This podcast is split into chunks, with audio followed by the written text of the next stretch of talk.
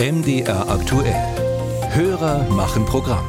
Unser Hörer Carsten Krenz aus Malschwitz bei Bautzen kam bei einer Wanderung im Lausitzer Bergland an den vielen Schanzenanlagen der dortigen Skiclubs vorbei und er bemerkte, wie sich die Vereinsmitglieder in ihrer Freizeit um die Pflege der Anlagen kümmerten. So auch in Soland, wo immerhin eine sehr erfolgreiche Skisportlerin herkommt. Und er fragt sich, wie profitiert ein Sportverein vom späteren Erfolg seiner früheren Schützlinge, wie zum Beispiel Jenny Nowak?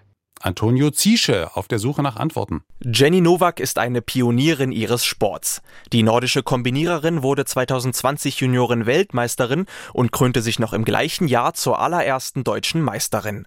Bei den nationalen Meisterschaften in Oberstdorf trug der Deutsche Skiverband damals den ersten Wettkampf der nordischen Kombination für Frauen aus.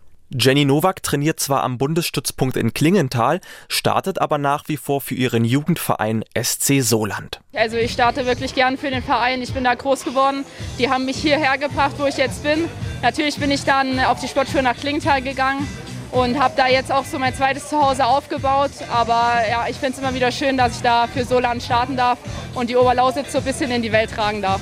Und in der Oberlausitz sind sie mächtig stolz auf ihre Athletin. Ein Aushängeschild, sagt der zweite Vorsitzende des SC Soland, Henrik Müller. Das zeigt ja im Grunde genommen auch, dass äh, in, in dem Verein eine Arbeit geleistet wird, die dann letzten Endes zu solchen Ergebnissen führen kann. Im Grunde genommen ist es die Bekanntheit von Jenny, die dafür sorgt, dass wir Vorteile bei vielleicht Sponsoren, Unterstützern aufgrund der Bekanntheit äh, haben.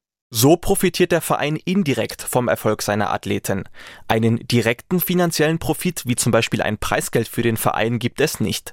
Der Generalsekretär des Sächsischen Landessportbunds Christian Dahms nennt aber noch einen anderen Effekt. Also die Vorbildfunktion hat einen unschätzbaren Wert und das ist in der jetzigen Zeit noch viel, viel wichtiger, weil es zweifeln ja doch äh, manchmal Sportlerinnen und Sportler daran, soll ich in den Leistungssport gehen oder ist das vielleicht doch etwas, was äh, zu weit weg ist? Und wenn man dann sieht, dass in dem Fall hier die Jenny, das ist ein äh, Mädchen so wie du und ich aus der Gegend und die hat es geschafft mit sehr viel Trainingsfleiß und natürlich auch manchmal sicherlich mit der ein oder anderen Träne im Auge, äh, sich einen solchen Erfolg dann zu erarbeiten.